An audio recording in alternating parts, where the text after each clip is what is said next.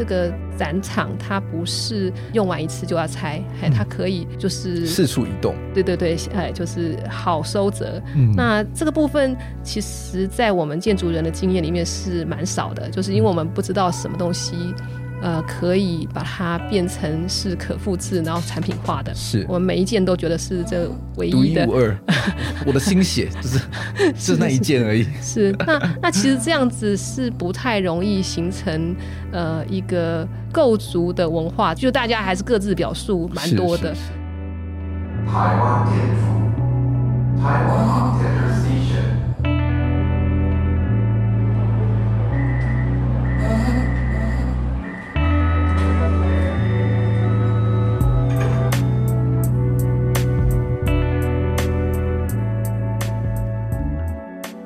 Hello，大家好，欢迎再次收听建筑家 Podcast，我是翔仔。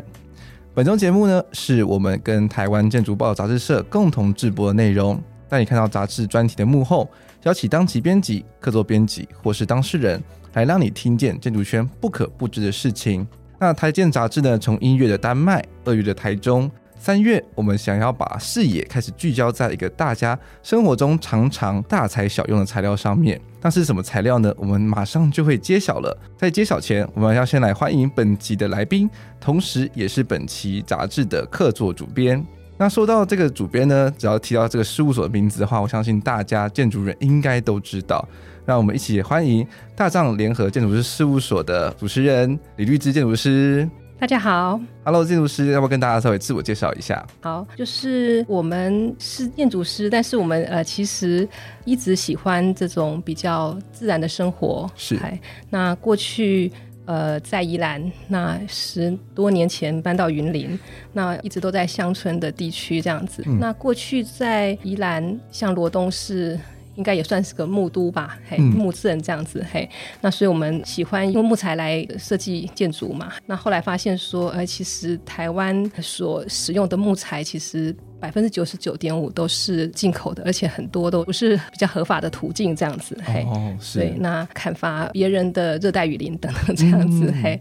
呃，建构我们的舒适这样，那。后来就是呃，我们常用木材，喜欢用木材，然后转到说使用那种像北美材，那它是呃有 FSC 认证的。那那后来又觉得这样的木材其实是碳足迹太远了，是没错。但是对于这个部分，我们其实是并没有什么样的办法，就是说，哎，现代的建筑到底要怎么样能够呃用呃当地的材料，然后从这个比较。呃，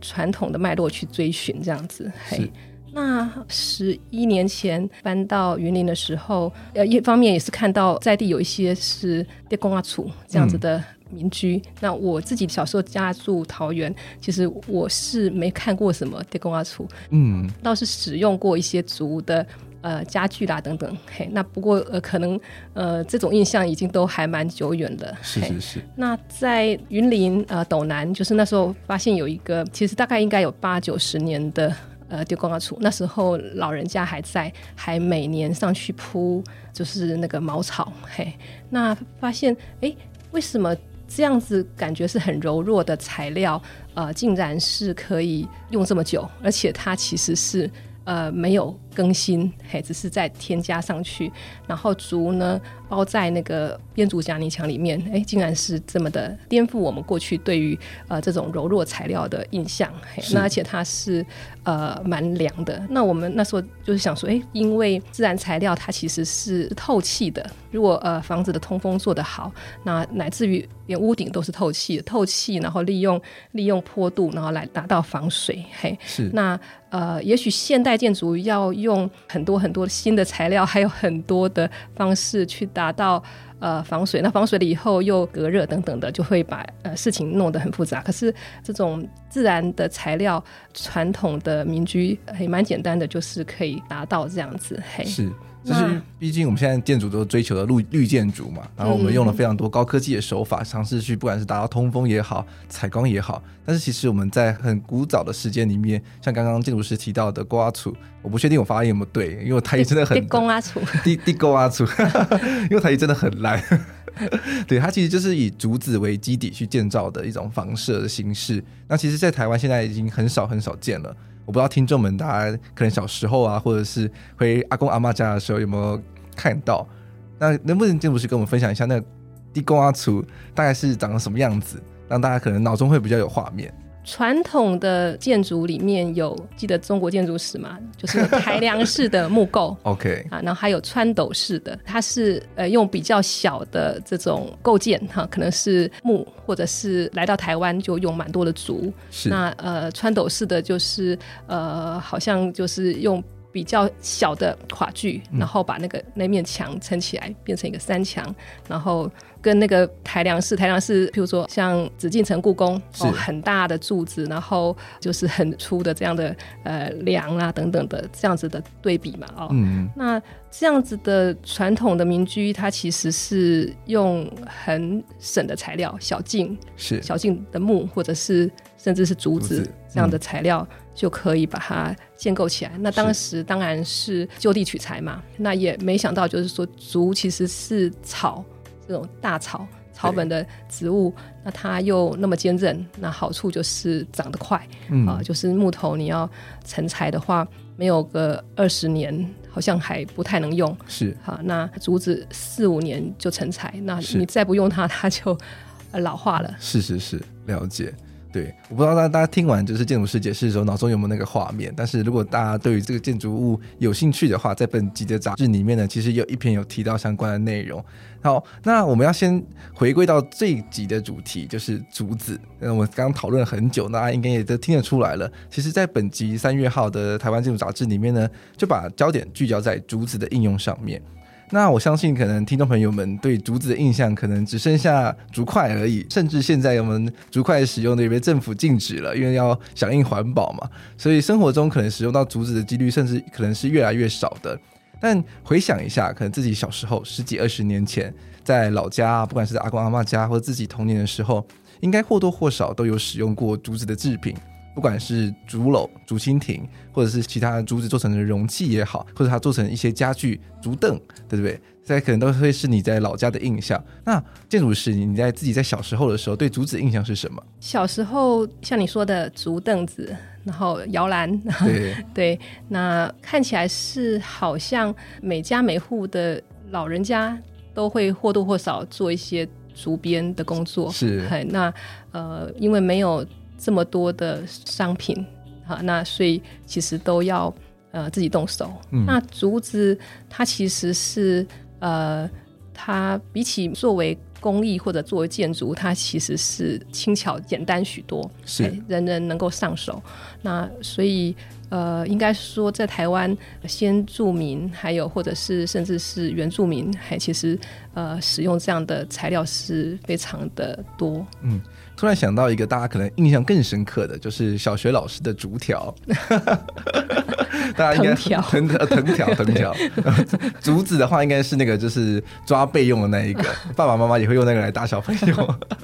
现在都是禁止的，对。但是为什么这样子竹子制品曾经在台湾很盛行呢？其实好像到现在的时候越来越少使用了。当然，工业化以后，就是大家身边最常出现的就是。呃，塑胶嘛，然后这种工业产品就是大量制造，便宜这样子，嗯、嘿，那使得这个传统这种呃手做的东西，呃，其实是很快的就被呃取代了。尤其在台湾这种说实在是从过去比较贫穷，然后马上要追求经济发展的情况下，其实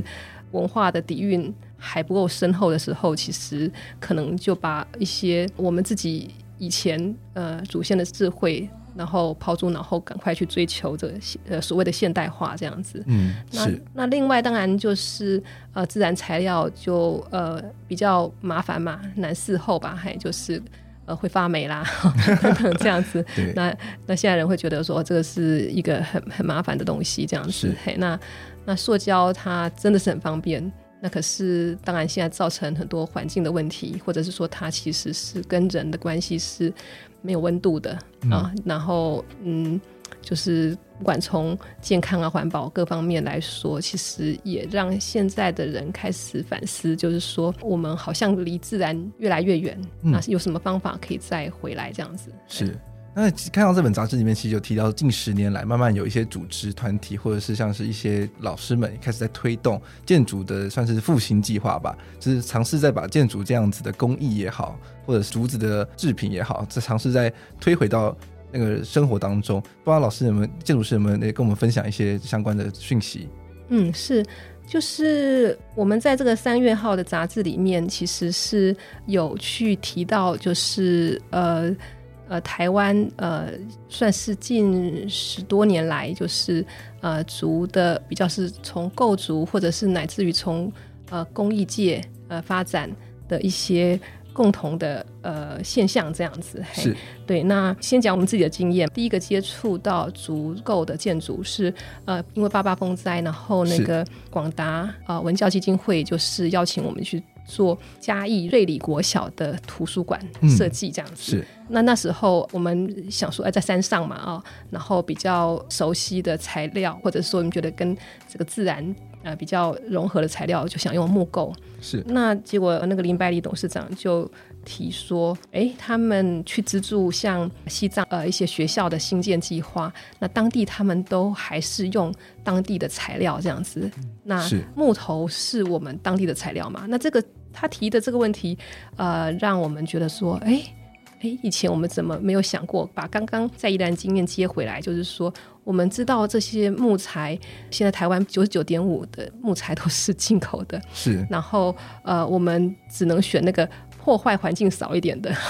像呃北美材，可它其实是做了很远的呃距离的呃船过来的这样子。是。那我们就开始想，哎。那到底这个环境里面，我们的在地本土到底还提供了什么样的材料？那其实从学校望出去，就是满山遍野的竹子。哦，OK，对。然后那现在算是你们跟竹子第一次的相遇，这样子。那更早一点，就是说，呃，两千年的时候，我们去德国，呃，汉诺威。Expo 两千的展览博览会的时候，看到呃有人就是在盖了一个很大型的竹子的一个展馆，嘿，是。那是那个叫是呃，它就是零排放的一个基金会，那他们就是哎从南美开始研究哎竹子盖房子，然后在德国做这样的展示，是。那其实心中就有一个哎种下一个种子，就是说哎奇呃奇怪，在这个好像没有产竹子的这个欧洲。哎，他们竟然想要用这个材料这样子，嘿，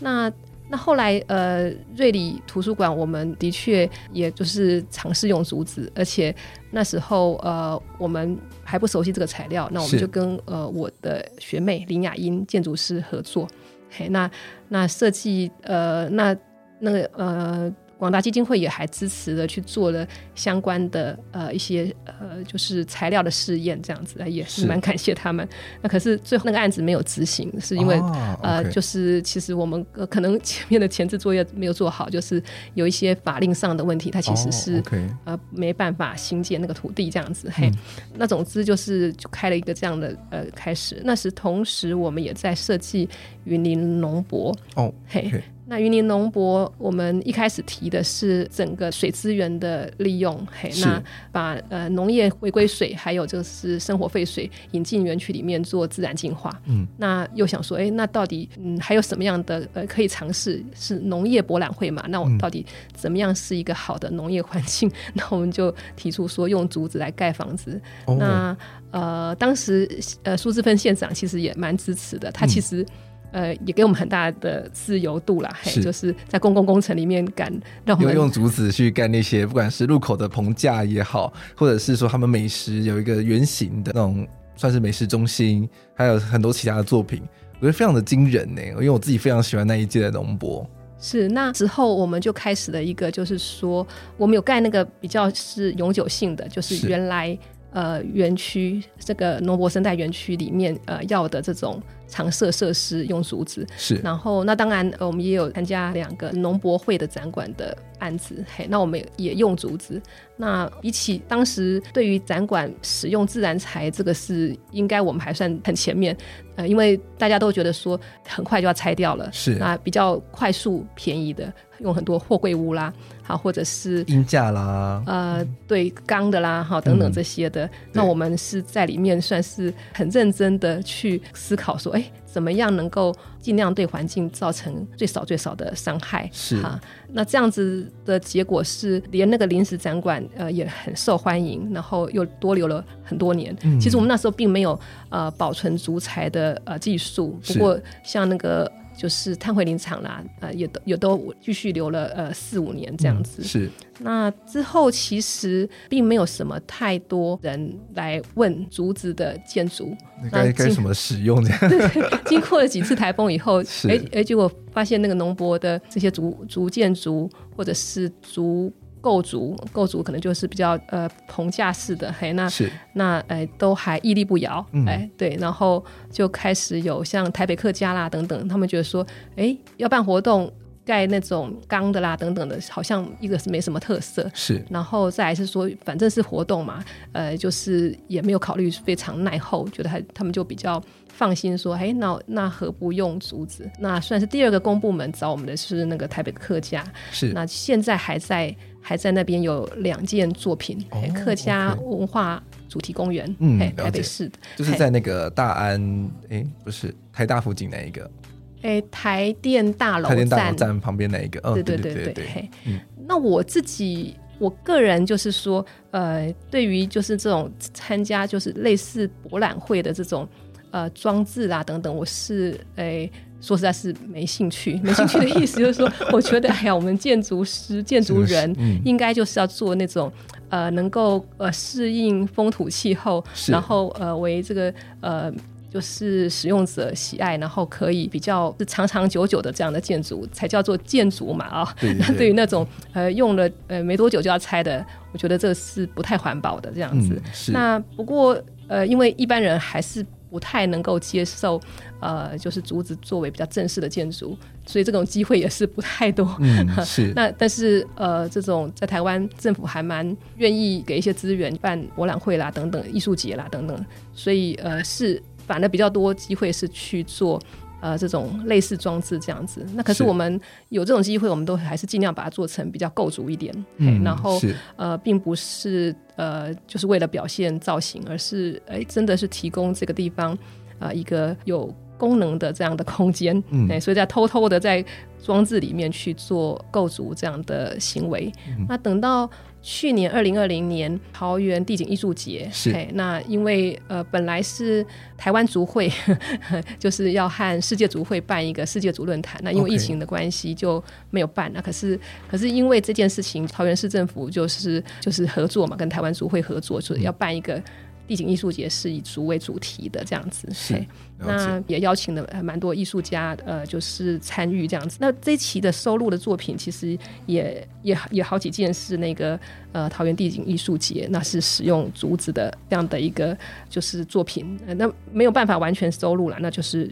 呃有选几位选几个比较比较经典的这样子。嘿，那同时间就是那个公益中心，过去就是大家。感觉上，它都是做工艺品嘛，哈，呃，可能就是个竹编的什么艺品，哈，花 花瓶啊，或者是一些什么竹篓啊，对对对，竹篮啊，这些可能生活上会用到的，用竹子做这样子。是，那他们蛮有意思的，就是说，他们其实从几年前开始，就是把那个呃茶文化跟竹空间结合在一起。那他们找工艺家。可能就是跟有一点建筑人呃合作，然后做了几个还蛮经典的呃茶空间，用竹做的茶茶空间。嗯，那对公益中心来讲，他们呃也也觉得说这样的方式是还蛮呃创新的。嗯、嘿，那那我我就邀请了姚仁宽组长写一篇竹空间和茶文化这样的专文。那他就呃提出来，这个叫做新日常。生活文化共创。是，嘿，那我觉得这个事情是还蛮有意思的，而且他们的方式也蛮值得，就是呃，就是我们建筑界来学习，就是他们怎么样培养呃工艺师或者是说足空间的创作者啊。是，那呃，他在这篇文章呃里面略略写到，就是过去就是可能邀请比较知名的这种艺术家来做。呃，创作，嘿，可是他们从去年办这种茶亭的这种工作坊，嘿，然后就是，是呃，先要一些年轻的，不一定，也许是素人，也许是本来就是工艺家，或者是甚至是建筑人，然后参加这个呃工作坊，然后做出一个模型，还就是呃了解竹子，然后做创作这样子，然后再经过呃选拔，那选了三位。然后把他们的模型就是给他们一比一做出来，对对对，哦，嘿，okay. 对，然后那那因为呃这三位创作者他们对于竹的使用也是呃充满的热情，然后可是也没什么经验，那我们就协助他们的作品把它做出来，不管是协助场地啦，或者是说提供材料啦，或者是就是一些那个竹师傅跟他们合作等等这样子，嗯、是那这样的方式就是。呃，其实好像是从工艺，然后到建筑这样的一一个历程，我觉得也蛮不错，所以我就是把这样的一个作品收录起来，然后呃，也请姚组长写了一篇专文这样子。嗯，是，我觉得那个这这篇文章里面其实有提到一个概念，我觉得还蛮有趣的，就是大家对于材料的想，就是竹子材料的想法，都可能说它是一个比较旧时代或是古早的东西，但是他是提到说，哎，我们竹材在现代的意义跟可能性是什么？那我觉得就是在这篇文章里面非常玩味的地方，就他们因为刚刚有如建筑师刚刚提到的，就他们会去培育，不管是建筑师也好，艺术家也好，他们就是在用可能跟老师傅去学习，怎么样去用那些可能平常用在做小器皿的一些技术或工艺，把它变到是如果是一个。人可以使用的尺度的话，会是什么样的展现？其实我觉得就还蛮有趣的。像刚刚里面有一个收录的作品，好像是一个竹棚，它就是一个竹片，他们就使用了一个竹片的弯曲的工法，然后去把它变成是像一个一个竹棚一样的空间。那竹子呢，它就是一支一支的散开来。就有点像是我们雨伞一样，它是一一支一支的这样子，但是它是因为像是因为像雨伞的话，是里面的那个钢条是很多节，它才办法变成是一个伞的形状。但是在这个竹片弯曲工法里面的话，它就是一体成型的，就是一支竹竹片，它就这样子一从从底端到它的边到那个棚子的边边，它是一体成型的。然后这样三四片的竹片就可以撑出一个亭子来。那它又同时又我们建筑人最喜欢说的模具化 module，它就可以这样子一个一个一个的把它无限的扩张出去，那就可以变成是一个很有趣而且很环保的空间。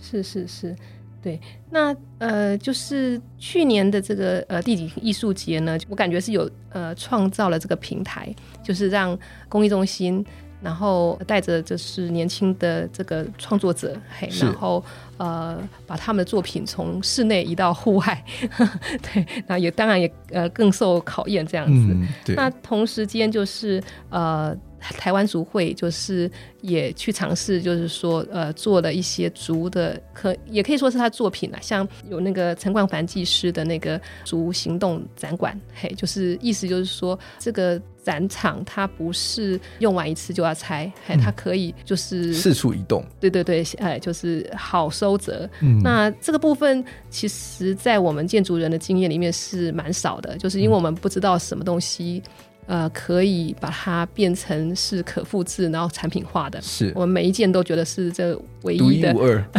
我的心血就是 是那一件而已。是，那那其实这样子是不太容易形成呃一个构筑的文化，就大家还是各自表述蛮多的。是，是，是。那你要形成一个长期的一个文化，好比我们说，哎，台湾早期的民居。电工阿厨，那就是其实是可复制的，对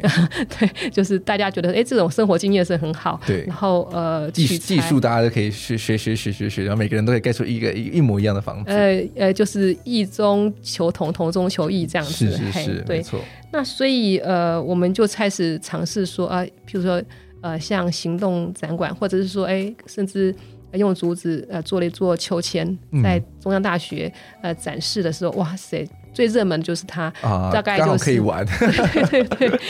然后现在移到那个呃新故乡的那个呃紫教堂哦、呃、，OK 建学园区，大概也是就就是那种。反正就是大家要排队就对了，是是是，大人小孩都喜欢。对，那这样子的一些呃设施或者是装置，或者说是构筑。也是让我们多元的尝试，就是说，哎，其实竹子可以用在这么多的可能性。那也当然也比较打破我过去的这种呃自顾的思想，就是说，哎，会觉得说，哎，其实这这些好像是小玩意儿，哎、嗯，那其实它反而是它是可以更呃靠近呃一般人的常民的生活这样子。嗯，那当然我们还是会希望说，其实有更多的呃设计者是了解竹子的。建筑人是了解竹子的，这么好的呃一个材料，这么的亲近的一个材料，然后而且满山遍野荒废在那里，是，哎，对，那所以呃从去年。办完呃地景艺术节，后来就做一个就是十二月五号的一个呃足够小论坛，是，那其实是还蛮热烈的回响，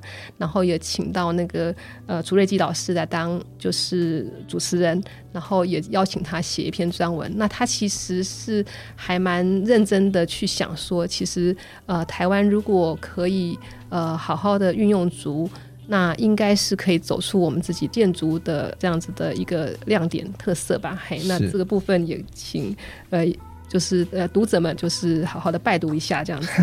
是。那在这集杂志里面，其实有另外一篇我自己也蛮喜欢的，就是由那个刘英奇老师所撰写的《和土地与猪一起呼吸》。那在这一篇里面呢，他其实就是去采访了一位呃原住民的长者，叫做郑浩翔老师。那他其实就是在部落里面。卑南族的一个普悠马部落，延续它的不管是藤工艺的制作，或者是他用马这种藤工艺的一些手法，运用在竹子上面，然后去做了很多人真的可以使用的竹子的建筑。那其实竹子建筑馆是像是刚刚建筑师提到的地瓜厝。我应该没有念错吧？也公阿楚，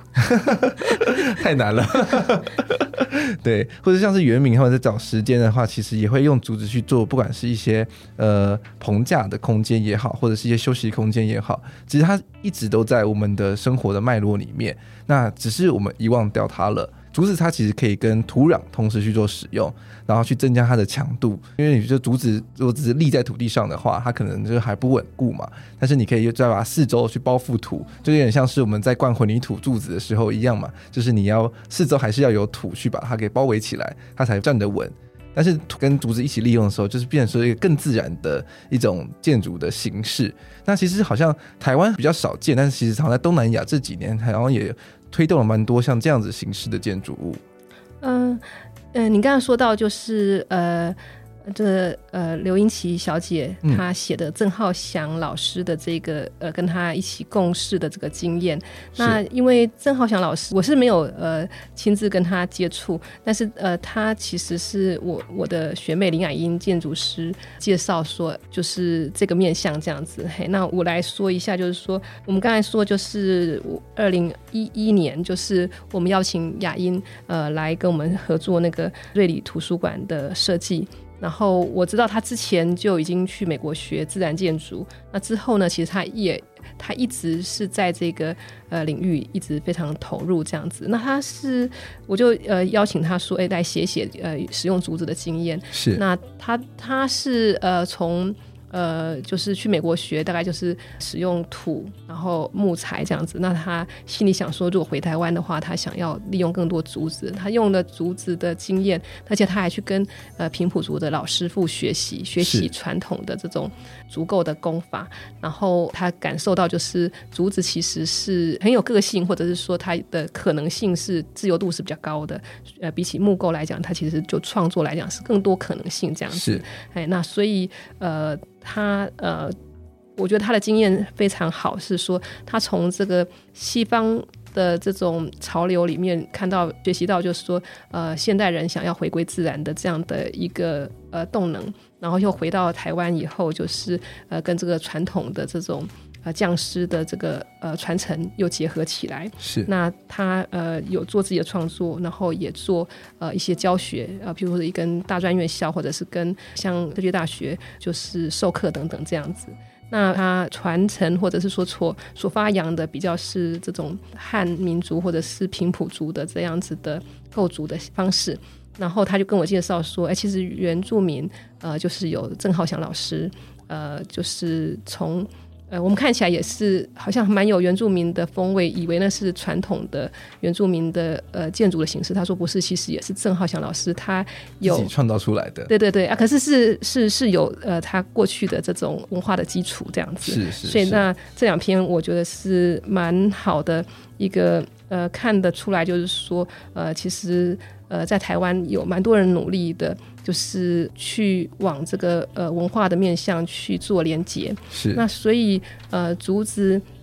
我们用它呃一开始的想法是从比较环保的角度想，就是说，哎，这样的资源荒废是非常可惜，然后去使用这种不可再生的材料去盖房子，实在是。不是很永续的 的的的一种方式，嘿，那可是要让人感动的话，可能又要再回到更文化或者是土地的脉络来谈这样子。那、嗯、那所以我觉得在这期的杂志里面能够有这两篇，我觉得其实是让我觉得很接地气，很有踏实感这样子。是对，但是同时也可以从立足在台湾，然后去放眼全亚洲，因为其实或者全世界，因为现在各个国家其实陆陆续续都就是想要在用使用像这样子的材料。像是东南亚，这最近好像看了蛮多新锐建筑师的作品，他们其实也大量的使用，不管是竹材或者是呃土壤，然后去使用他们，虽然说是一种很风土的建筑，但是是一个很崭新的形式，而且他们是用在很多公共建筑上面，不管是做学校也好，或者是一些公有设施都有就使用到。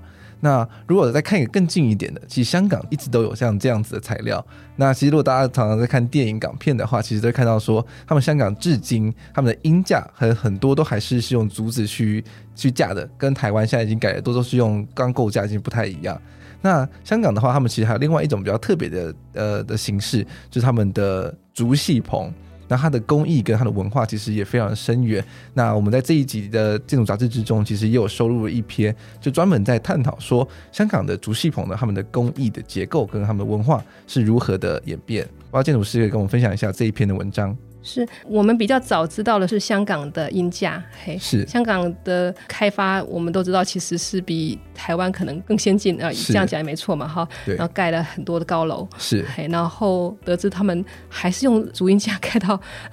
八九十层楼，然后上百楼，真的是非常非常厉害，而且他们已经把它发展成就是非常有标准作业流程的一门专业这样子，是，嘿。那我们去想说，哎，为什么他们要使用这样的材料？好像是在台湾觉得是一个蛮落伍的、很麻烦的材料，可是他们这么现代化的一个地区，竟然有这样的一个呃延续这样子。嘿，那猜想是说，其实香港过去成为英殖民地，呃，也也可能是呃英政府给他其实是蛮多的呃自由，本土的文化其实是继续的传承，然后呃在现代化的过程里面，其实这些老的材料是被呃，使用的那它其实是具备有工艺精神，才能够让它现代化的进程是非常顺利的。这个我是岔开话题说，我们过去可以看到一些历史建筑用木材啦、木头啦，然后或者是一些呃老的民居用呃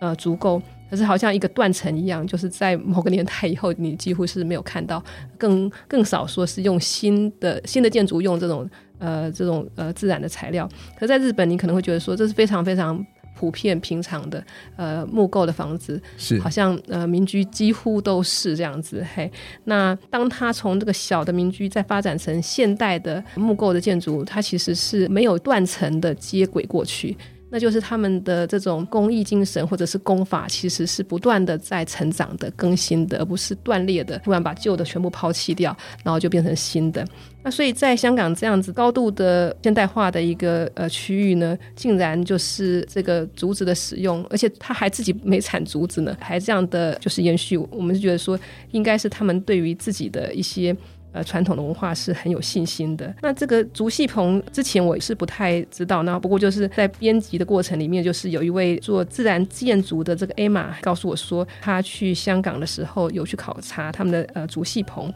然后搭这个上千人观赏的戏棚，包括舞台啊、后场啊，全部都是用竹子。那呃，我们小时候看的那个呃野台戏，只有那个。演戏的地方，就是舞台是用足够的，是，然后那个观众是露天的吧？对对对，就坐在地上。哎，对对，你还有这种经验？有有有，或者或者自己拿一个塑胶凳啊，或者是竹凳的，就坐在外面看戏这样子。是是是，那那也表示说，呃，这样的戏呢，其实是比较是酬神，嗯、然后它并没有呃精致化的文化这样子的发展，那就是从原始的，然后马上就变成呃接到现在。电视啊等等，所以它其实是很快的就被打败了。是，你几你现在几乎是看不到野台戏，除了那个电子花车的布袋戏还有哦，对对，对，以外几乎是没有了。对，没错。那可是呢，香港的戏棚文化其实呃，在这个疫情之前，其实它算是没有间断的。是，也不要说蓬勃发展，是说至少是没有间断，还有非常多的工班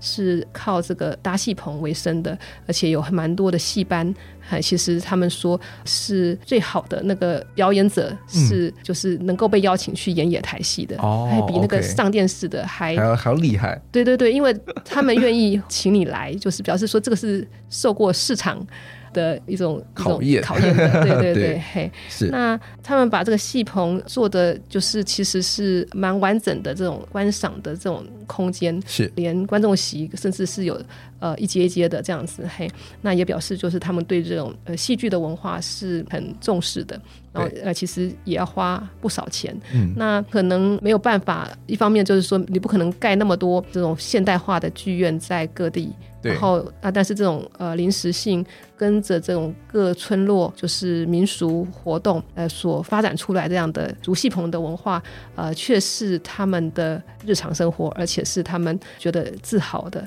那才能这样子的传承。嗯、一个村子可能要花很多的时间去筹钱，然后为了好几年能够演一场戏这样子，是没错。对，那所以这一期杂志里面就是，呃，我们有邀请到这个写一本那个香港戏棚文化的作者蔡启光先生，帮我们写了一篇特约稿。嗯、嘿，那他不是建筑人，但是他其实试图用比较建筑的方式跟我们介绍，就是这个戏棚的呃形式啦，或者是这个建构的方式这样子。那我也觉得很有趣，是说，呃，香港的戏棚它是被归类成非物质文化遗产。非物质文化遗产，哇，那是很厉害。比方说，它真的是文化，真的是名声远播，大家都知道说，这香港这个很有名。是，就是说，他意思是认为这个是一个，不管是这个构筑的一种方式或传承，呃，它不是。盖的放在那里，它是这个工艺是继续是它是重视它是软体的，对对对，然后没错。没错，然后当然戏剧本身是非物质是没有错的，嗯、对。那但是这个盖出来戏棚呢、嗯，很有趣的是，它好像就是一个梦幻的场域，然后出现，然后再把它拆掉，然后这些竹子又还有那些材料继续搬到下一个地方再去搭建一个舞台，这样子。是是是。那所以就是说，在东南亚有些地方也是有这种戏棚文化，可是他们很多现在改成呃钢构了以后，其实是不 OK 的。嗯、不 OK 的一个是说，呃，在里面是很热的，哦、这个戏棚不可能吹冷气嘛，是是是。然后再来就是它下雨的时候，其实那个金属的材料是还蛮吵的，哦，对，叮叮当当，叮叮当当的，对对对对，所以那个竹子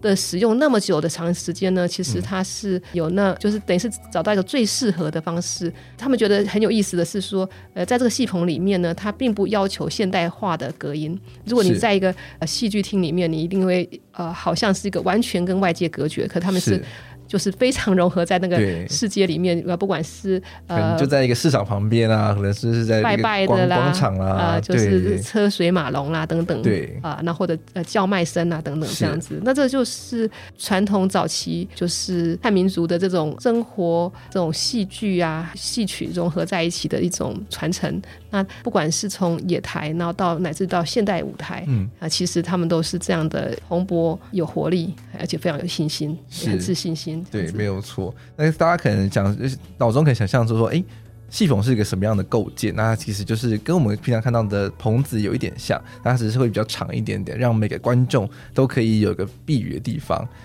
然后，而且大家可以想象说，哎，竹竹棚的话，那应该就很简单嘛，就是个棚架而已。但是不一定，还是可以依据您。就是这村庄筹了多少钱，可以帮你量身定做，看你想。地形有时候不同，对对对，然后它这还有不同的形式，它甚至可以帮你做出来，就是观众席是有高低的，就是前面比较矮，然后后面比较高，这样的话每个人都会看得到，不会被遮住视线。所以它其实有很多种形式的，它其实是一种师傅工艺的的展现，所以它会才会被列为是这种非物质的文化遗产，因为每个师傅做出来的细缝可能都不一样，但是可是这样子的文化却是深植在香港人的心中。是，然后那个 Emma 跟我讲说，她觉得很惊讶。Emma 是做呃自然建筑的一位一位一个一位女士，嗯、然后呃她说呃那个她看那个师傅绑那个竹子的时候，每个都绑得松松的，是，嘿，然后呢、哦、整体是紧的，哎，好神奇、哦，那表示它的构构构架系统是非常有效率的。意思就是说，呃，它其实整体的结构系统正确了、准确了，并不需要每个都绑得紧紧的。是。那这这个部分是我们呃自己在从事足够的时候，其实是还望尘莫及的啦。哈、哦。对。意思就是说，我们很怕哪个地方松脱了，整个就垮了。都要绑得紧一点，怕怕说要压伤人这样。对对对，用绑的已经是已经是非常的手工了。然后然后当然呃，我们现在还是用金属的呃接头等等这些的。是是是嘿，是。没错。那刚刚提到说，就是。你们做的案子，那在节目最后的话，我也想要回归到我们在这本杂志中有收录的，就是大张联合建筑师事务所的一个案子，就是淘米生态村的梦蝶亭，还有蝶梦亭。不知道建筑师能不能跟我分享一下这个案子的一些设计的想法，跟诶为什么会变成是长像这样子的形式啊、是，那呃就要先来介绍一下这个呃新故乡的这个。呃，建学园，嘿，那大家可能比较知道是那个紫教堂，就是九二一地震以后，然后呃呃，普里算是严重的受灾区嘛，嘿，那他们呃新故乡就是陪伴普里的人啊、呃、一起就是重建家园，然后在过程中就是把这个园区把它建构起来，那呃从那个。呃，以这个子教堂，然后呃，邱文杰建筑师就参与在里面，然后后来呃呃，就是当时的一些建构，呃，其实也是邱文杰建筑师呃所参与的。嘿，那到了呃比较近期的话，就是说他们渐渐的从这个诉说这个地震的故事的一个展示的园区，然后慢慢的跟这个当地的农业融合在一起，所以他们呃其实是。在那边发展，就是可能可能呃，现代来讲叫做，比如说社区营造啦，或者是说呃地方创生啊，呃怎么样用当地的饮食啊、呃，当地的呃农作呃去让呃就是呃人们体验，然后呃发展出来。我我自己是觉得是比较像呃就是社会企业这样的一个发展的形态这样子，然后把那个农业地景就是呃在这园区里面就是呈现出来，然后介绍给就是来访的人。那那时候当然也一开始是为了就是筹备这个世界足论坛，然后跟 跟这个新故乡的那个廖家展董事长呃谈说，哎，那如果呃要跟这些外国的朋友介绍。就是呃足的空间的话，那可不可以在你们的园区里面建构一个呃就是足的空间？那他就去 争取资源，嗯、然后有这个机会。那那这个地方，因为它呃就是刚才讲嘛，就是慢慢的从这个比较紧绷的这个呃地震园区的这样的一个形态，然后。在慢慢的跟周边的农业地景结合，那所以做这个竹亭的呃设计的时候，其实是一种比较自然的形态的这样的展现。好像其实竹子跟木头一个最大的差异是，呃，竹子是非常容易弯曲的。是。那所以就是希望用比较自然型曲线来展展现它，嗯、然后也尽可能的多使用呃自然材，包括屋面，嘿几乎也都是用竹子。嘿，那这个是跟我们过去呃可能在譬如说农博啦啊，然后或者是台中花博啊等等，这这样的方式呢，就是更进一步的更。呃，自然化，那当然也是因为呃，新故乡基金会他们是非常喜爱这样的自然材，就是不会嫌弃了啊。是是是，这个是其实是维护，说实在会是比较麻烦的。对对对对，那他们也多多利用，就是说这个空间呢，其实他说完全没有闲置，就是其实是排的满满的。哦，呃、有有里民都很喜欢。呃，或者是办呃茶席啦，哦、或者我们、okay、我们已经在那边办过两场餐会啦等等。哦我真的很觉得很适合，而且还刚好让竹子用弯曲的结构，刚好变得就像大垮区的空间一样，就是里面中间有一个很很宽广的区域，想做什么都可以。是是是，对，没错。好，那今天这一集呢，非常谢谢李建筑师来到我们节目中，跟我们分享了非常多关于竹的知识。相信听众们听完之后，应该有一种眼界大开的感觉，就是哎，原来竹子，这不管是在建筑界、工艺界，有这么多的使用，而且呢，在大家可能默默之中，它其实竹子也慢慢的想要复兴起来，让在建筑界之中占有一席之地。那我们也希望说，未来在台湾，竹子可以不只是一个临时的构建物，它可以是一个永久的建物。因为它毕竟，其实如果有一个妥善的维护的话，其实自然的材料都是这样子。其实你只要妥善维护的话，它其实可以使用的非常非常久的。而我们不要再不停的追寻说，我们就是要用混凝土啊、钢构啊，然后再还尝试催眠自己说，啊，这就是环保。对，我相信大家在看到这本这本杂志之后，会有不一样的感觉。好的，那在节目最后呢，我们当然还是要再说一次，如果你对本集的节目如果议题有兴趣的话，非常建议大家购买本期的《台湾建筑杂志》，在博客来、诚品等网络书店都可以买到。当然，如果你想要每个月收到热腾腾的杂志的话，非常推荐大家马上订阅《台湾建筑杂志》，是你最佳的选择。那请马上点开你的手机的，不管是 Safari 还是 Google Chrome 也好，马上搜寻《台湾建筑报道杂志社》，就可以订阅杂志。那四月号台湾金融杂志又会带来什么样的内容？我们就敬请期待。再次谢谢李律志李建筑师来到我们节目中，谢谢，谢谢祥仔，好，谢谢。那我们下周一见，拜拜，拜拜。